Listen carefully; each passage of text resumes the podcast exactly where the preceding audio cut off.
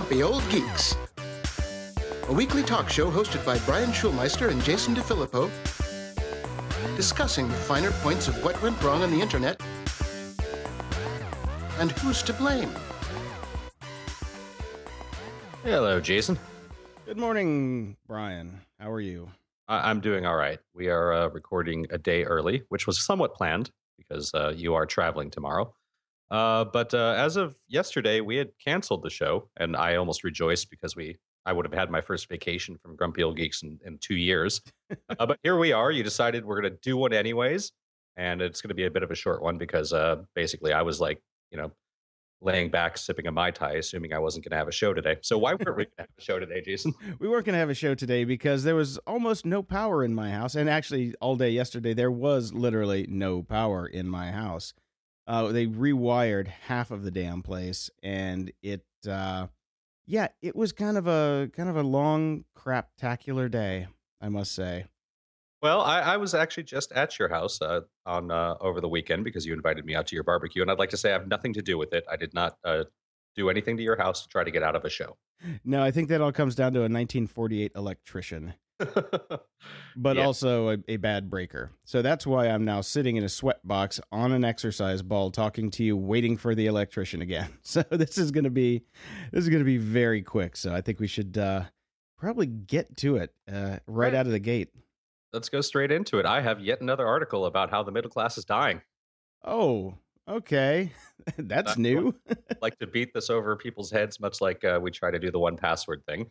Uh, this is a nice little write up on Salon. Link is in the show notes. Uh, title is The American Middle Class Isn't Coming Back. It's going to die with the baby boomers, uh, the generation that's retiring now, weather the recession just fine, but it's all downhill from there. It's a very, you know, lovely article that makes me feel so happy about uh, the future of our, our society. So basically, what this means is we're going to work till we're dead. Yeah, pretty much. And okay. That we're not going to do anywhere near as well as the previous generations. We are one of the first generations that will do worse than than the prior generations. Oh yay!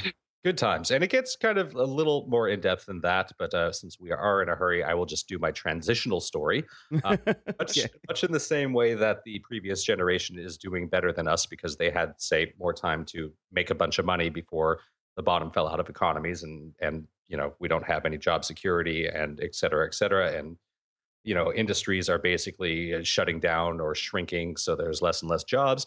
Same goes for the music industry. We have the dinosaur bands that have been around for a long time that are all doing quite fine thank you very much because they made a shit ton of money back in the day versus the bands that are coming up now that are struggling to survive and basically usually can't survive and have second jobs. Related to that we did talk a bit about apple music launching last week and uh, they did something that i quite fond of um, they basically released exactly what's going to happen to your $10 after you pay for a month of Apple Music. Say what? There's some transparency about where the money is going. We have the link in the show notes that's posted on Recode as well. Um, so it's I'm glad they did this. It's this is obviously not going to save any musicians. It's it's not much better than anybody else. In fact, it's pretty much on par with a lot of the other streaming services, but points to Apple for transparency. Interesting. Very interesting. That I didn't see that coming. No, I didn't either. In fact, that the fact that they would actually release this before they've actually released the product itself is kind of interesting as well. But uh, again, I think there was an underwhelming reaction to what it was going to be because basically it's not terribly different than anybody else's. So doing this, eh, pretty interesting. Interesting. I'll definitely have to give this a read. Yeah. Uh, I'm not. I'm not super that interested into it, but you know, it's it's it's worth uh, getting to know. Uh, I I I'm gonna try Apple Music when it comes. I mean, you get three months free. Why not? Well, I'm to try it as well. I mean, I've been a Spotify user and a paying Spotify user almost since day one, at least day one of when it was available in the US. But uh, I'm part of Apple's ecosystem. That shit works. So I'm to try it when it comes out. And if it works as well and the interface is nice, and there are a lot of things about Spotify that I'm starting to get annoyed by in terms of their interface. like Uh, like, we'll like that it exists. Like exists or like uh, you, I can't even tell you how frustrating the the interface between that and I, I've got a Mini which also uses the BMW audio system and they have an app called Mini Connected or BMW Connected depending on which car you have.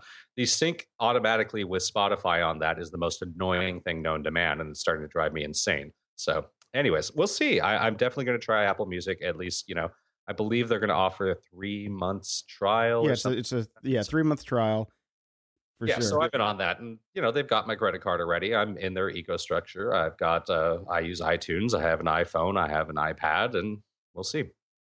No, I I, think- I think you just uh, coined a term, eco structure. yes. I, I I just want them to work better with Sonos than Spotify does. So if they can do that, I'm in. I'm I'm I'll flip. I did see your Sonos, and I am very tempted, but uh, I need to start with the bar for the TV, which is quite pricey. So, off to a store I go to try that out and see if I like it. In the news,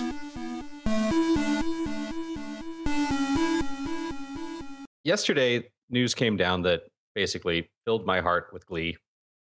My my my grumpy heart grew three sizes yesterday. okay, what, happened? the California Labor Commission ruled that Uber, an Uber driver, is an employee, not a contractor, which will clobber or could clobber the $500 billion company. So we're starting to see that Uber is being forced into the regulations and playing by the rules. Uh, I run a small business, and if I hired someone and they worked basically full time, I would have to pay part of their health care. I would have to pay into various programs that I would basically have to take them on as a full time employee. So why the fuck doesn't Uber have to? There you okay, yeah, just quick clarification. There's 50 billion, not 500 billion. Oh, sorry, fifty billion dollars. Um, yeah. Oh, geez, there's only 50 billion dollars in the company. Uh, I know no- so so small now. you know what this actually reminds me of is when the AOL uh, monitors back in the day rebelled against AOL and said, "No, we want benefits and retroactive pay for going over your your um what was it? your message boards and moderating them for you." Do you remember that like the Great Moderator Revolt of like 2001 or something? I do remember that, and all these companies are trying to basically just pay people as contractors instead of actual employees because it's a lot cheaper. but it also screws the rest of us because guess what? You know, happens if somebody gets sick or et cetera, et cetera. I mean, it's these are these are these are there there are rules, people. Rules like saying you get something that's unlimited and turns out it's not. Oh yeah, hi AT and T. No AT and T finally gets a slap on the wrist. A- Uh, yeah, hundred million dollar uh, fine because they've been throttling the uh, the basically grandfathered in unlimited uh, unlimited uh, bandwidth programs. Uh, you know, and they got caught doing it, so now they got fined. Of course, AT and T has responded saying they vigorously dispute the FCC's assertions. Yes, well, I vigorously think they're a bunch of twats. So let's see if uh, the FCC can get some claws and take some money. I wonder ni- if it'll be a class action, like we get money back, or it just goes straight into the government's coffers. yeah, who knows? Uh, we probably won't get any money back. Yeah, you got to rely on class action lawsuits for that. Which, but I mean, if they get this fine, then somebody should put that together because that's a that's a no brainer. But you get ten bucks in five years. That's how class action lawsuits work. Well, dude, I for some reason I got a check from a pasta company, Dreamfields, the other day for like twenty seven bucks. Mhm. I don't know where it came from. It's like you are part of a class action lawsuit. I'm like, I am. Wow, And you have to opt into those things. um, somewhere along the way, I must have responded to an email. My roommate Shay, she got like seventy five bucks for this thing. Um, yeah, Dreamfields claimed that they were carb free, and they obviously weren't. So we got Ah. money back. Yeah. Uh, are you still on an unlimited bandwidth program? No, I'm on a family program because I, I, yeah. Yeah, if you, if you wanted to go past, say, an iPhone 4, basically, I don't know anybody that's still on unlimited bandwidth anymore. I know like three or four people, but it's almost impossible now. They're they're making it so hard to to do. Yeah. Oh man. And speaking of unlimited bandwidth, Pandora has a radio station now Okay. because the airwaves are unlimited. You know, you can have that. Yeah, it was a terrible one. Uh, Pandora just bought a radio station so they can try and cut down on their royalties. It was a. I think this is a weird hack. It doesn't really make that much sense to me because every radio station has been trying to go online. Um, but okay. Well, they were probably trying to go online because they didn't have to pay as much in royalties as the online companies did, so they could probably think they could save some money or make more money. I yeah, I don't know. I, I- I'm still kind of shocked that Pandora is still around, but hey, okay. A lot of people like it. They don't. A lot of people don't like playlists. They just want random music coming to them, like you'd get, you know, say when we like when we grew up on the radio. Yeah, that's true. Yeah, but uh, you can get that in, in various. So You can get that through Spotify. You can get that through Apple. If you can find it in the goddamn interface. That that's very true. Yeah. it's a pain in the ass. Well, actually, no. The, the the hardest part in Spotify is making it play in a straight line.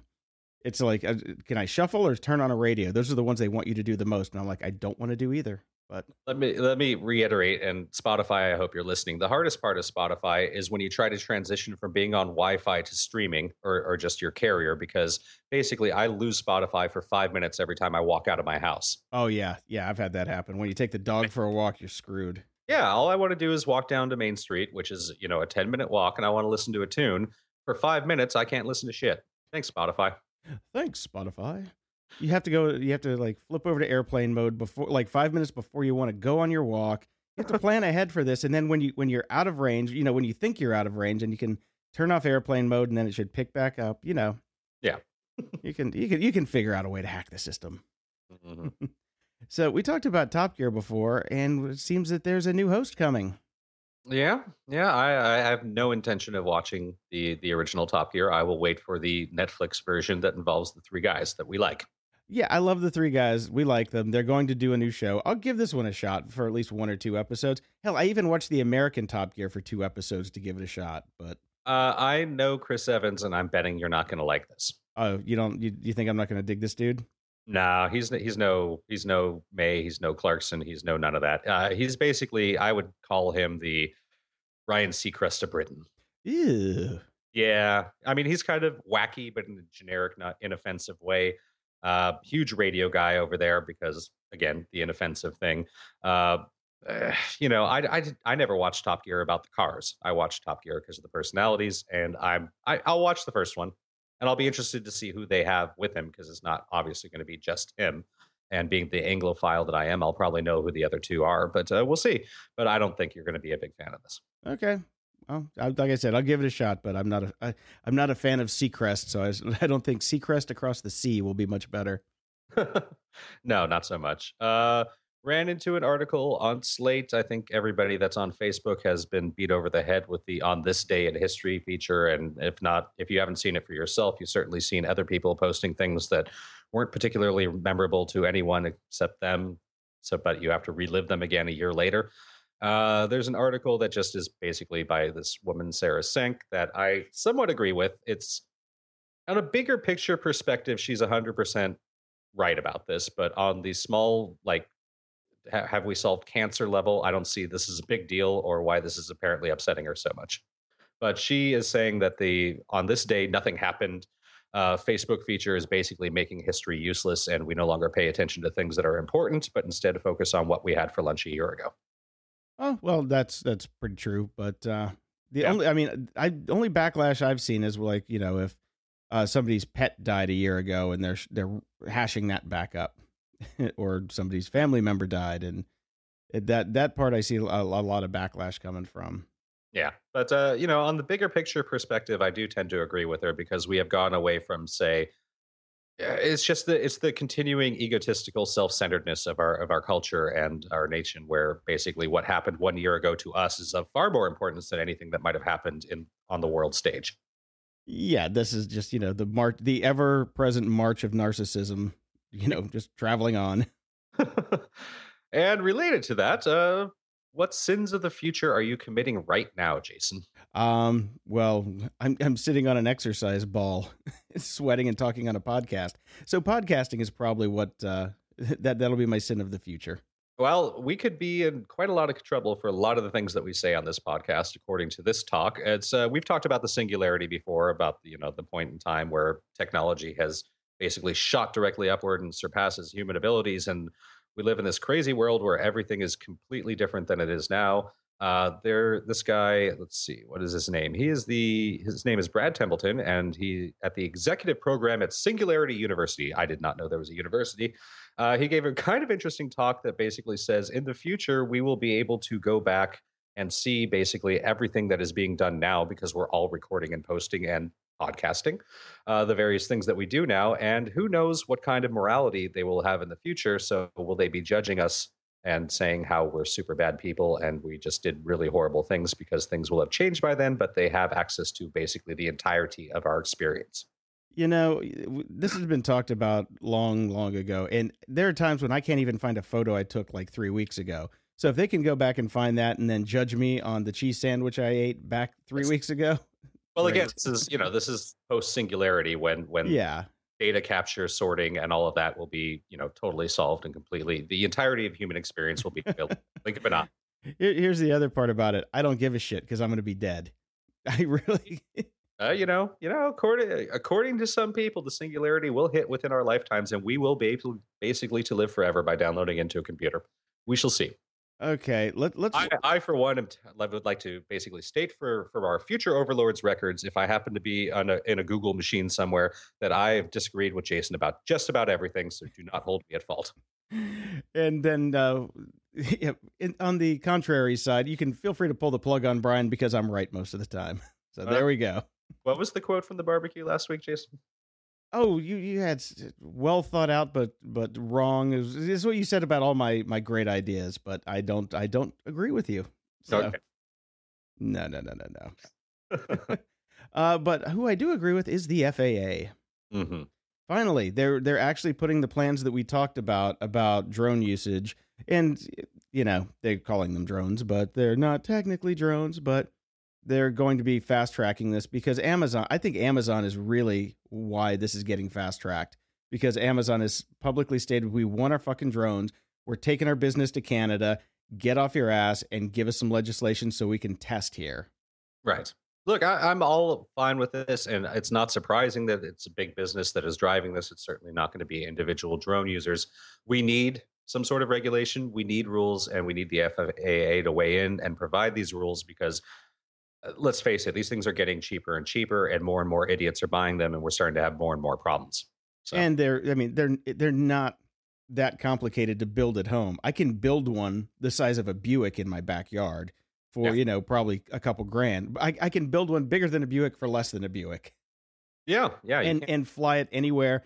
And if that thing just the battery dies, it falls out of the sky. I I just dropped a Buick on somebody. So yes, we do need some regulations around it.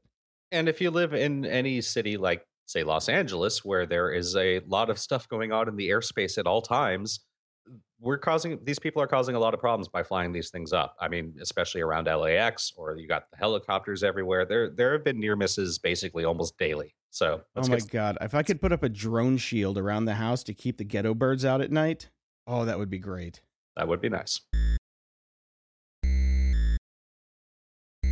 Security? Ha! There are a couple interesting things that happened in security this week. First one was LastPass was hacked.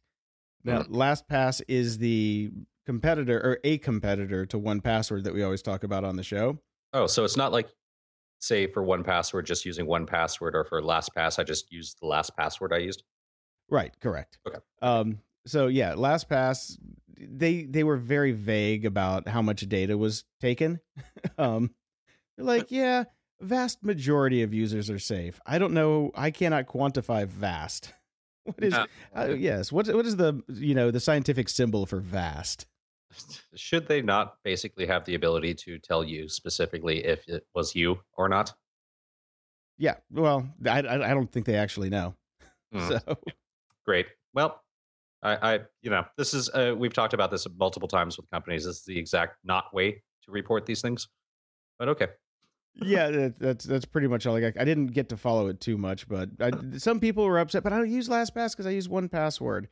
Now, in in a related one password, this is this is a pre segue segue. So uh, there's uh, been a lot of talk about this Apple hack. The uh, the Register put out one put out an article called "Apple Cored Boffins Reveal Password Killer O Days for iOS and OS X." okay, we have Macs. Are we in trouble? Yes, Okay, if you have a PC, you're in trouble too. If you have a Linux box, you're also in trouble. you're breathing. You have you're in trouble. That's pretty much it. So these guys uh, have figured out how to how to get through the everything, everything in uh, OS X, iOS. They got through the stores. They know how to deal with cross app sandboxing and pass through it. It's difficult. It's not easy, and there are a lot of things that are going on with it that are out of the scope for this show. So one password did a very detailed uh, blog post about what they what's good about it, what's bad about it, you know, as far as one password goes, but where they're vulnerable, where they have taken steps to, you know, make sure that they're they're safe as possible. But and they said they say straight out, uh, there's some problems in the actual system software that we cannot fix. Yeah, yeah, it's it's basically unfixable because it's related to the relations between cross app stuff, and it's not one. It's it's an overall issue. This not, is yeah, this is an OS level bug. Yep. And these guys told Apple six months ago, "Hey, we can do this," and Apple's like, "Give us six months, please, to, so we can try and fix this." And it comes down to, uh, well, six months are up. We're telling everybody. Which I, I, I don't know. I don't know. This is kind of a big one. Yeah, it's it's a real issue, and it's not going to get solved anytime soon. Uh, it, it does seem to be incredibly difficult uh, to to actually kind of exploit this, though. So, silver lining. yes, yes, it, we have an exploit, and it's hard.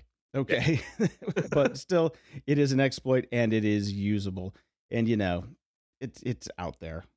And speaking of exploits and being out there, uh, God, Michael Hayden the ex uh, NSA director, mm-hmm. has pretty much laughed that uh, everything that Snowden did got one little tiny program killed, and everything else is trucking along as normal. That is not terribly surprising. No, no, since we are uh, not the optimistic type on this show. for the most part. Some days we are, some weeks we are, but we kind of said, yeah, we'll see what happens when it happens. We hoped that there would be reform, and it never materialized. No, uh, you know, a lot of Sturm and Drang and nothing actually occurring. Thanks. Uh, that's that's what Snowden brought to the table. At least we we know things are happening now, but they're just not going to ever stop. That's no, awesome. yeah, they're not. And you know, people people like the NSA have a very vested interest in Apple not fixing holes like they've got. so they probably knew a lot longer than 6 months ago.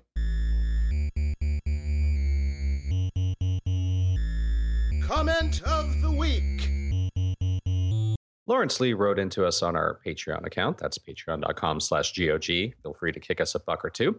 Uh, he said, Hi, Grumps. Back in the day of the Mac Plus, people coded things called air quotes programs, which morphed into air quotes applications. I knew a guy who wrote code in frickin' machine language in order to create the tightest, smallest programs possible, which were at the time called desk accessories. Desk Draw and Desk Paint were two of the best. There was freeware and shareware, and then Guy Kawasaki encouraged developers to charge more for Mac programs, and we were off to the races.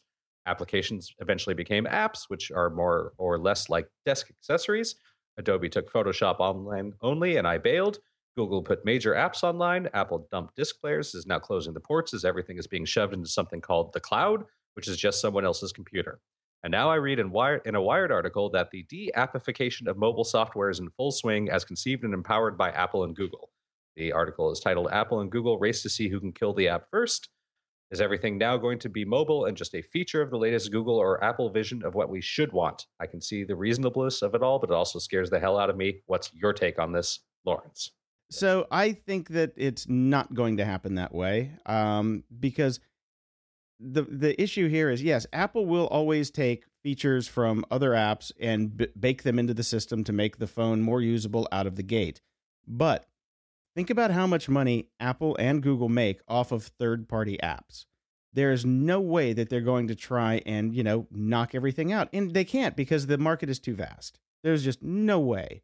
But we've seen the decline of app purchases. We've talked about that multiple times on this show. We're trying to get friend of the show on who develops apps that says there's no fucking money in it.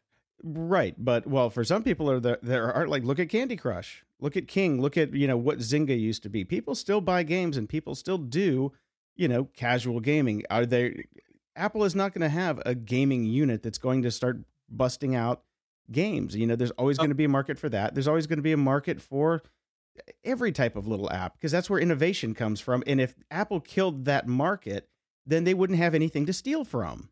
So it, it, it makes no sense to me. Well, I don't think that that's what. Okay, first off, this is this is kind of bad journalism in that they are basically making it black or white. Of course, they're not going to kill off the market, but there's no denying that this is both. This is exactly what Apple and Google would like to have happen and are pushing their way towards. And something that we've said again and again on this very program is beware app developers, because if your product is good enough and you don't time things right or maybe sell when you should, Apple will or Google will just basically take your idea and bake it into their own software. And they're going to continue to do that and will continue to do that Um, the article basically talks about get out of the single feature business for app designers, which I totally understand because I do actually enjoy the fact that these things are starting to get more and more integrated and you kind of have to have uh, basically an, an os level ability to do that. Now lots of app developers are doing that sort of thing. It's never going to go away. Obviously apple is never going to get into gaming like that so of course there's still going to be gaming people. Of course there's still going to be innovation and people developing apps but i think we're going to see more and more these companies will get bought out or the Apple slash Google will basically just create their own in the next version of the iOS that works a lot better because it integrates with everything else. And that's, I agree, that's the way we're going. But it's not going to be black and white, kill the entire App Store altogether. I just think that we're going to see more and a more homogenized experience, people not using third party apps again unless they're bleeding edge users like me and you and basically all of these features being built more and more into the actual OSs. You're right, it's gray. It's extraordinarily gray. Yeah. But there's there's so much in the App Store that you know any Apple or Google is not even going to want to touch, and they're going to make money on it. So I I just see this. I honestly see this article as a non-issue. Like you said, bad journalism. Great. Then we spent a lot of time on the non-issue. well, I hope that answers your question. Lawrence. Hope that answers your question, Lawrence. Yes. Yeah, it's it's a very gray issue. I, Jason and I kind of may have somewhat I, actually we kind of agree, but we're just saying we disagree anyways. So that's yeah, yeah, we agree on parts of it and disagree on parts of it, but I honestly think that it's it's not going to matter. you know, don't yeah. D- yeah, don't lose sleep over this article. Is I think what we're trying to say. Uh, I like to see the integration on the phone. I, I do, you know, I, I'm an old school guy. I used to build my own computer, so I'm coming from the world of I loved infinite customization, but there is I, I, I guess I'm just getting old and I'm tired of dealing with all the crap. I love the fact that like I can pull down on my iPhone and see all how all my stocks are doing because it's baked in. Yeah, we have an iTunes five star rating and comment again. Uh, great podcast from Jeff Dash in Dash O. So I'm assuming Ohio. Ohio is what I'm guessing too. That would be my guess. I enjoy the show and commentary on tech and the internet from the inside. Great info, entertaining, and show notes worth checking. Nice job. Thank you very much, Jeff. Yes, thank you very much because I do work very hard on those show notes, and so does Brian. We work hard on them. So thank you, thank you, thank you. So uh, if you guys are out there listening and are enjoying the show, please do give us an iTunes uh, five star rating and leave us a comment. You can reach us on Twitter or on Facebook or on grumpyoldgeeks.com, where our show notes live that are apparently very informative and worth checking out. At the library. I needed to take a break from from sci-fi and kind of fiction in general. And uh, one of the one of the books that I've loved most in the world, um, because I fly a lot, was a book called Ask the Pilot by Patrick Smith. He actually wrote an article called Ask the Pilot that was on Salon or Slate, I can't remember which one, for an awful long time. Uh, compiled them into a book with some more thoughts. Uh, he's actually a very good writer, a pilot, obviously. And uh, I believe I talked about the first one, Ask the Pilot, on our show before this is a basically kind of updated slash sequel. He says it's about 70% new. He's repackaged a lot of the stuff and updated a bunch of things and written completely new articles to go along with it. And he's also appropriated the Anthony Bourdain uh, Kitchen Confidential title. So it's Cockpit Confidential. Everything you need to know about air travel, questions, answers, and reflections by Patrick Smith. Uh, so I think this is an absolutely fantastic book for anybody that loves travel or is uh, scared of flying on planes. I, I, know you had some trepidations because you're flying tomorrow, Jason, and you saw I popped this in the show notes. I recommend you put this on your Kindle and read it on the plane. Um, he's a real pilot, and he talks a lot about uh, the specifics of air travel not too crazy in science. He likes to go, I don't want to bore the hell out of anyone, including myself. Uh, but there's actually quite a lot that I learned about safety and about the uh, the procedures and how amazingly safe flying actually is, and how it really takes a cascading series of uh, catastrophic events for anything even remotely bad to happen. And even in those cases, there are 10,000 different ways for everything to kind of work out safely. Um, I think you'll enjoy it. And I think it, it, really, you know, I was terrified of flying when I was young. I got over it just because I flew so damn much. But uh, if this book would have been around when I was younger, I would have been considerably less terrified of flights. Okay. Well, yeah, I'm definitely going to pick it up because I am, you know, terrified of flying. and I do only get over it when I'm doing it consistently. Like, you know, every yeah. couple, er, like every two weeks or every week. And then, then I'm good for a year But if Yeah. I take a break, then it gets harder to get back on the horse. And I, the best ones are when you do the super long hauls Yeah. because you just come to grips with it. You're like, I am fl- I'm flying somewhere 35,000 feet over the Pacific, and there's nothing that can save me if something goes wrong. Well, the thing I really like about this book, I mean, outside of the fact that he does uh, th- that's the whole safety thing and the mechanics of flying and all that is a very small part. He goes into uh, airports and and history and design of airports and and the, just the experience of traveling and all of that, which is all great because he is a very good writer. Uh, but the the thing that I really enjoyed is basically he runs through every little thing that happens when you're sitting on a plane that terrifies the shit out of you and why you should not be terrified at all. I'm in. You you sold me. Okay, so pick it up, read it. Great book. Okay, so uh, my book of the week is Love Me When I'm Gone The True Story of Life, Love, and Loss for a Green Beret in Post 9 11 War by Robert Patrick Lewis. Okay. So we both kind of went a, little bit off off sci-fi topic this week. You, you need breaks every now and then. You gotta you gotta switch it up.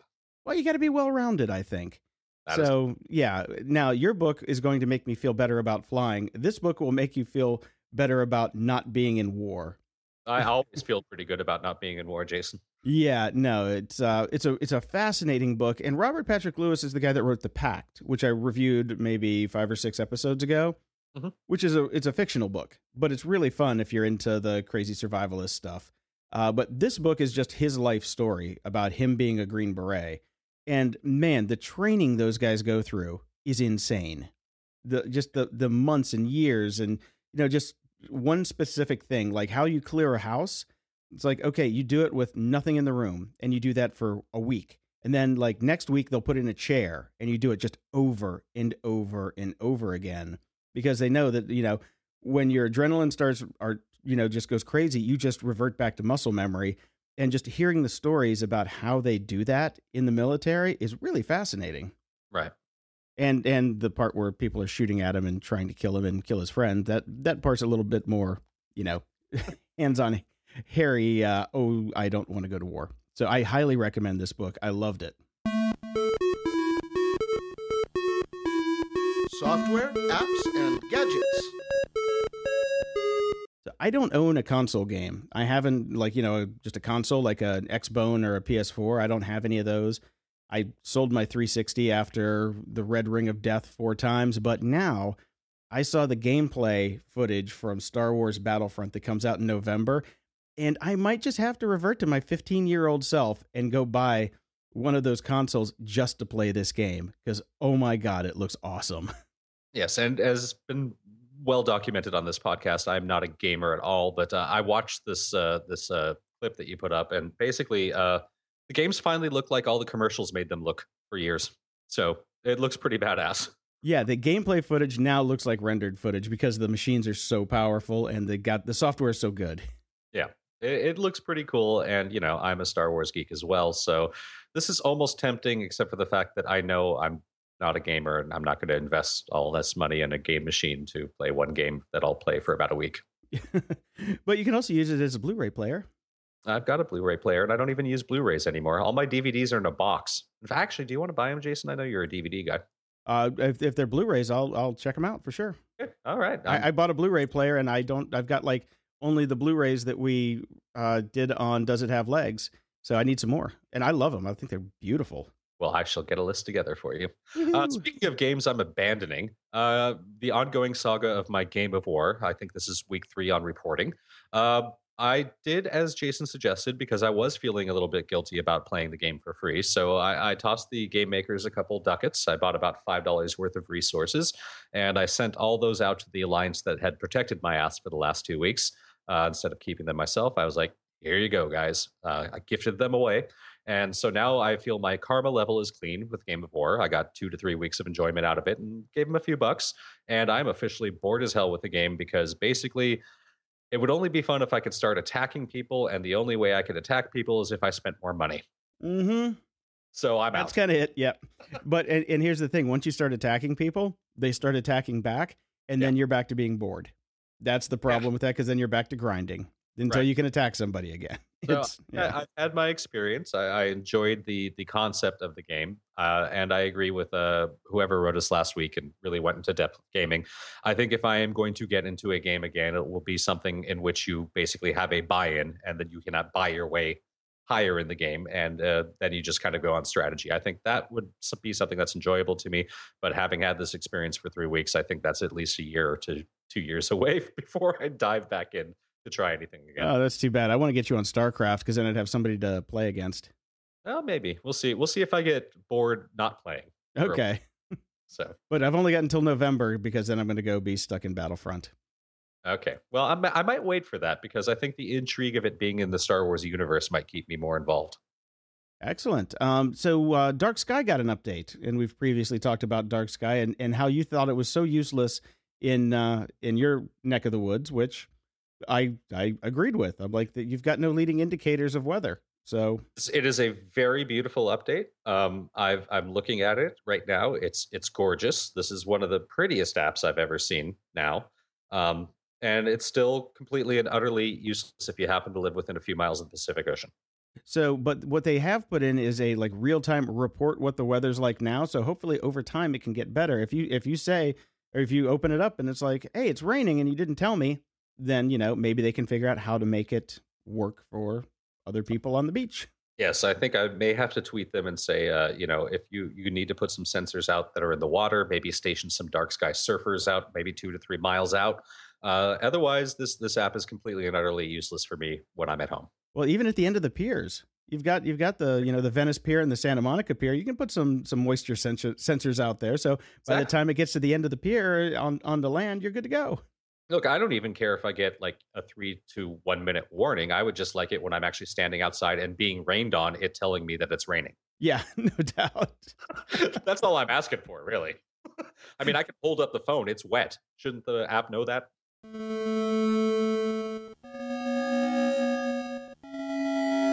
Media Candy. In in interesting news, Neil Gaiman's American American Gods gets a full series order on Starz. I give this about a point zero zero zero zero zero zero zero zero zero zero five percent chance of being any good. See, I give it about an eighty percent chance of being awesome. Uh, you know why? You know why? Because Starz has a really good history of doing uh, these kind of things. Uh, their their their programming, I think, is top notch. If you go back and you look at Spartacus, which was cheesy but entertaining, and I watched them all and I loved them all. I think if they can bring, you know, but that was Sam Raimi and Rob Tapert and those those guys.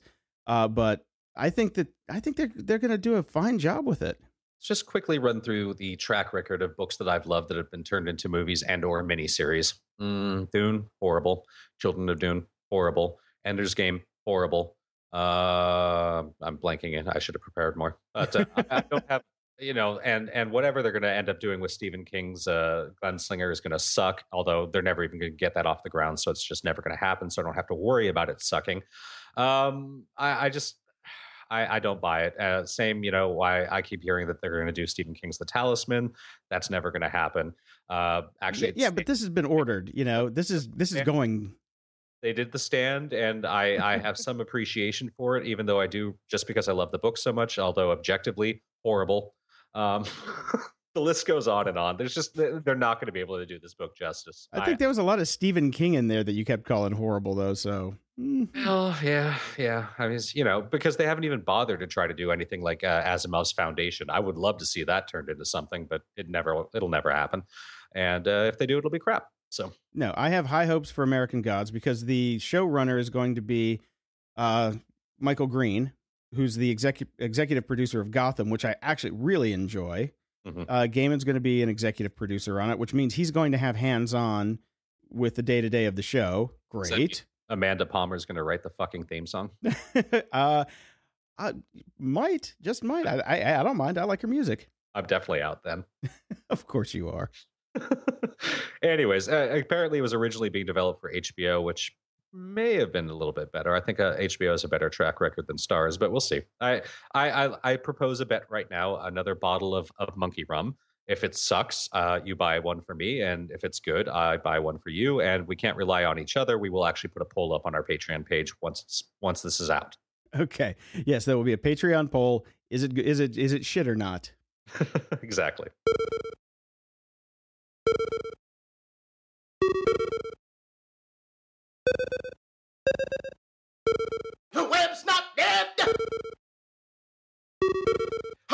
It's not. Uh, I'm not a big fan of the passed along email links. You've got to take a look at this. Uh, I tend to basically lie and say I did and write back and go, ha ha, that was funny without ever looking at it. I did get this one. I did open it, and I highly recommend that you do as well, particularly if you happen to be a Family Guy fan. Uh, Seth MacFarlane was on, I believe, the Graham Norton show. Uh, he happened, you know, he's promoting Ted 2 basically. And conveniently, Cyndi Lauper happened to be on the same show. So he then proceeded to basically sing some of Cyndi Lauper's greatest hits as both Stewie and Peter Griffin. And I fell off the chair laughing. Okay. See, I, am a I'm a Graham Norton fan. I'm a Seth MacFarlane fan in certain aspects, but I've never seen an episode of Family Guy. Really? I've never seen a single episode of Family Guy. So gotta say you are missing out. It is I, I've fallen off the wagon. I haven't been keeping up with it, but it is by far probably my favorite animated series of all time. Okay, I might have to go back. I'm definitely going to check out this bit because I, I I love the Graham Norton show. I actually saw him do stand up in West Hollywood one time, which was hilarious. Mhm. So he's, I love him. So this he brings out the best in people and the weird. That's the good part. Yes, yes, yes, very much so. So I, I'm a big fan of his show as well. So, uh, but uh, you've got to get on the Family Guy thing. I don't know if this will be as enjoyable for you not being aware of those characters, but if you are aware, it's just fucking funny. Yeah, I'm aware of the characters. I've heard the voices, but I haven't just I don't have the context. So, I'll, but it, whatever. It's it's somebody with Cyndi Lauper. I'm a Cyndi Lauper fan. Oh, yes, Peter Griffin doing True Colors. Need I say more? Oh, perfect. There you go. Uh, and S- Slate has a feature on their site or an area called Atlas Obscura, your guide to the world's hidden wonders, that they do not update enough, uh, in my opinion, because I've always loved the articles that they posted.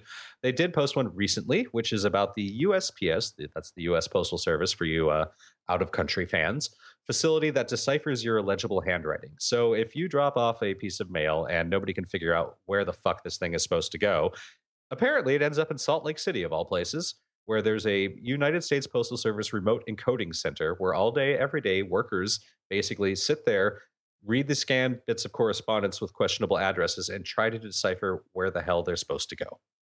Oh, that sounds like a fun job.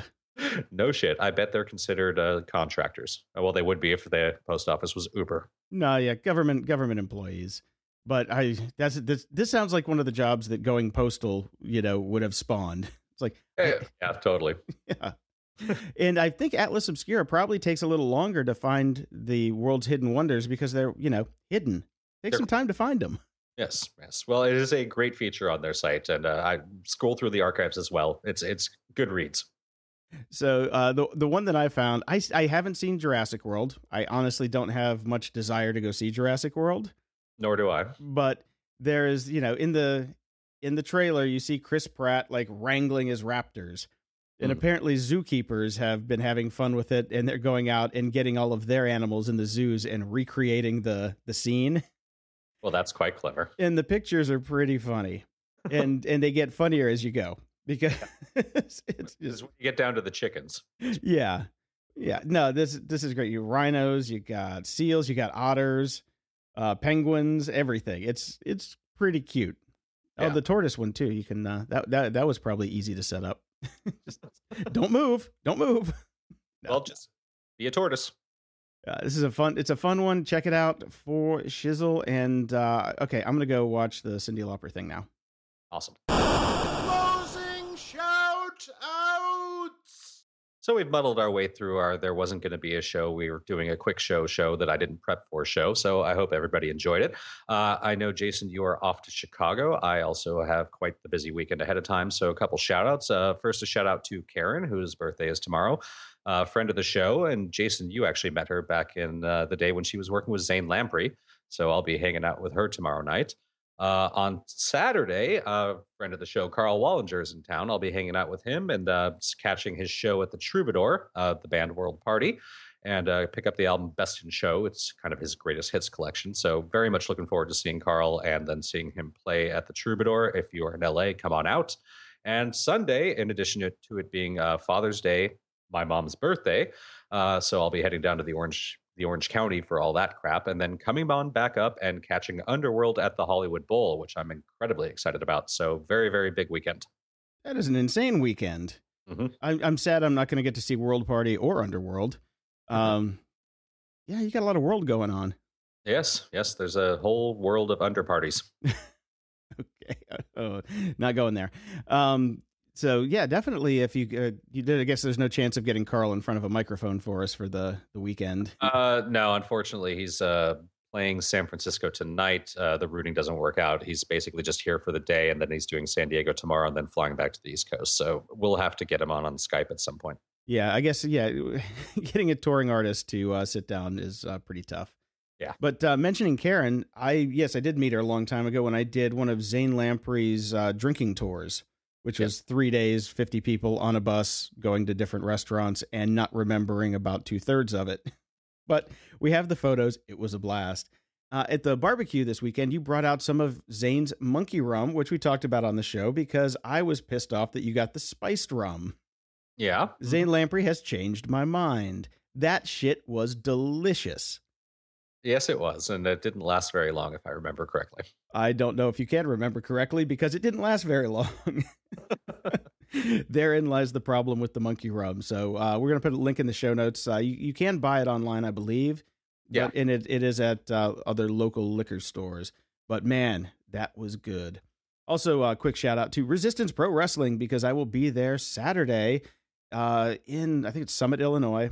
Uh, go to resistancepro.com, check it out. If you're in the Chicago area and you want to come see an awesome wrestling show, uh, tickets are cheap. We're going to have a good time. There is beer and wrestling and I will be, you know, spinning the discs, as it were.